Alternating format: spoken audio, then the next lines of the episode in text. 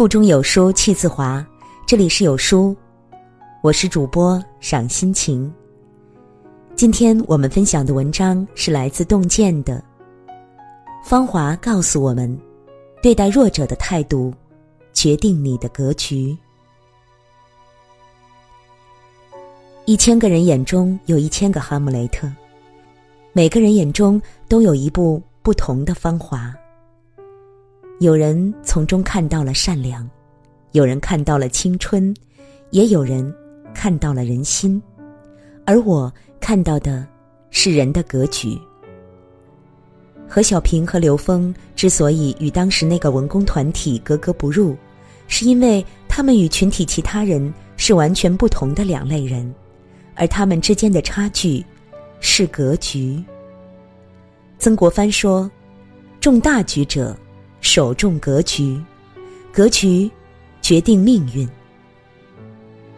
触摸事件后，刘峰成了众矢之的。被下放到连队的那天，只有何小平一个人来送他。离别时，他庄重的向刘峰行了军礼，并目送他远去的背影。而那些曾经接受过刘峰帮助的人，全都与他划清界限。一朝落井，人人投石。只有何小平一个人特立独行，只有他记得刘峰是怎么在他无助的时候帮助过他的，也只有他记得投桃报李。后来在战地救助站，当一个炮火炸过来。何小平也本能的用身体护住了全身烧伤的小战士。这一刻，他一心想着的，是保护小战士。大格局者不会人云亦云随大流，也不会因为害怕被孤立而选择盲从，而是懂得独立思考，有判断善恶是非的能力。大格局者不会永远只想着自己，而是把别人。也装在心里。当何小平饱受众人欺辱时，刘峰是唯一一个向他伸出援手的人。他接小平入伍，一招一式的教小平敬礼，在众人嘲笑中勇敢的陪小平跳舞。在战争中，刘峰的队伍遭遇袭击，他本可以躲过枪林弹雨，可是为了救落入沼泽的战友，他不惜自己中弹。有时候，一个人对待弱者的态度，恰恰泄露了他的人生格局。大格局者会始终用同样的标准对待所有人，不论地位的高低，也不分势力的强弱。大格局者会不惜自己陷入险境来帮助弱者，不为回报，只因胸怀他人，不像其他蝇营狗苟之辈。只为了追求自己的利益而活着。影片中诠释更大格局的是那位被全身烧伤的十六岁小战士石林峰。石林峰虚报了一岁才当上了兵，家里有三个姐姐，自己是家里的独苗。他心里有小家，更有国家。大格局者胸怀天下，有着。唯愿以身许家国，但将碧血谱丹青的志向，是值得被我们永远记住的人。另外一类人则很好的诠释了小格局。影片中声音甜美的南方姑娘林丁丁，深受男战士们宠爱，恃宠若骄，也就造就了她过度自私的性格。她对刘峰不是没有好感。可是因为刘峰抱了她，被战友撞见，说他腐蚀活雷锋，他就主动找组织揭发他，污蔑刘峰猥亵他。他这么做只是为了维护自己的利益，全然不顾会给刘峰的人生带来毁灭性的打击。林丁丁代表着一类人，他们一心只想着自己的前程，他想着架华侨。伤害别人也全然没有愧疚。小格局者必定心眼小，以己为先，只谈好处，不看是非。他们的世界里只有利弊。比林丁丁更甚者，是在海口故意刁难刘峰的联防队员。为了敲诈刘峰一千元，扣了他糊口用的小车，并不惜大动干戈。在他们的认知里，道德、规则、法律都形同虚设，他们随意欺负那些比自己弱小的社会底层人员，只为了找一个比自己更弱小者来展示所谓的强大。或是为了那点私利，却不知这样丢了做人的格局。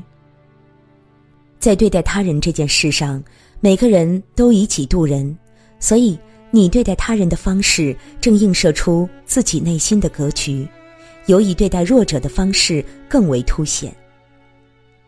小格局者往往是四处碰壁的 loser，碰到弱者时好不容易当回爷。不把心里这口恶气撒足了，绝不罢休。还有一类人，是以郝淑文为代表的群体，他们对何小平进行欺辱、诬陷、孤立，说他偷林丁丁的军大衣，对他谩骂侮辱，还要去政委那儿告发他，说他在内衣上缝海绵，捉弄嘲笑他，甚至要当众扒他的衣服。说他身上的汗味馊，连跳集体舞时也没有一个男舞伴儿。愿意和他搭档。当刘峰被诬陷、被发配到伐木连时，他们与刘峰划清界限，全然忘了自己曾经接受过他的帮助。他们就是所谓的“群盲”。他们并没有犯什么伤天害理的罪行，为的只是图自己的小便宜，或是盲目从众，最终却可能导致整个群体的混乱。更大的丑恶，对社会造成极大的损害，因此阿伦特称之为“平庸的邪恶”。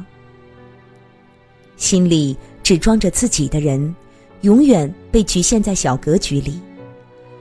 小格局者因害怕被孤立而盲目从众，他们私自狭隘，恃强凌弱，他们没有独立的思想，他们人云亦云。雄鹰心中装满了山川湖海、森林草原，自由的在天地间翱翔。燕子衔泥筑巢，忙碌于窝前窝后。格局决定结局。芳华中那些欺凌过何小平的人，在后来的生活中，真的就问心无愧吗？特别是当看到何小平精神失常后，他们又真的心安吗？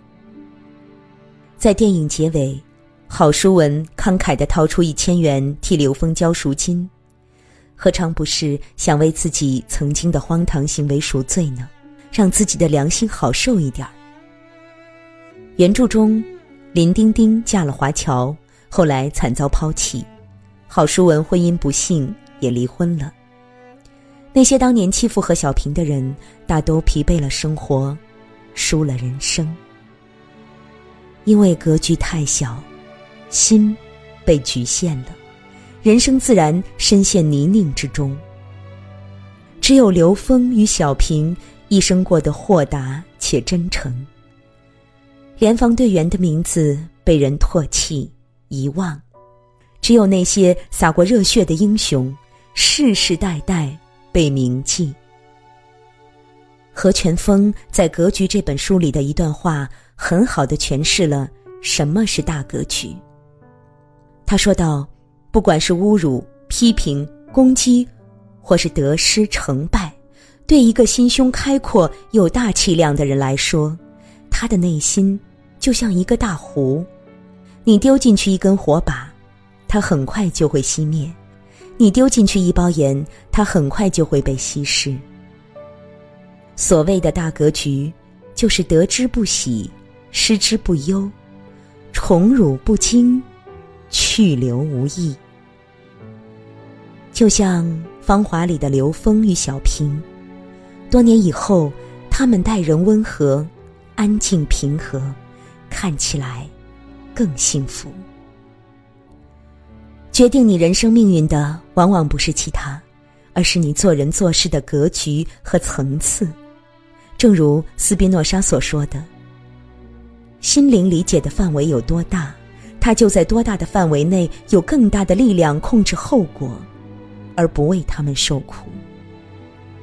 有多大的胸襟，就能看到多大的世界。一个人格局有多大，就能活得多高级。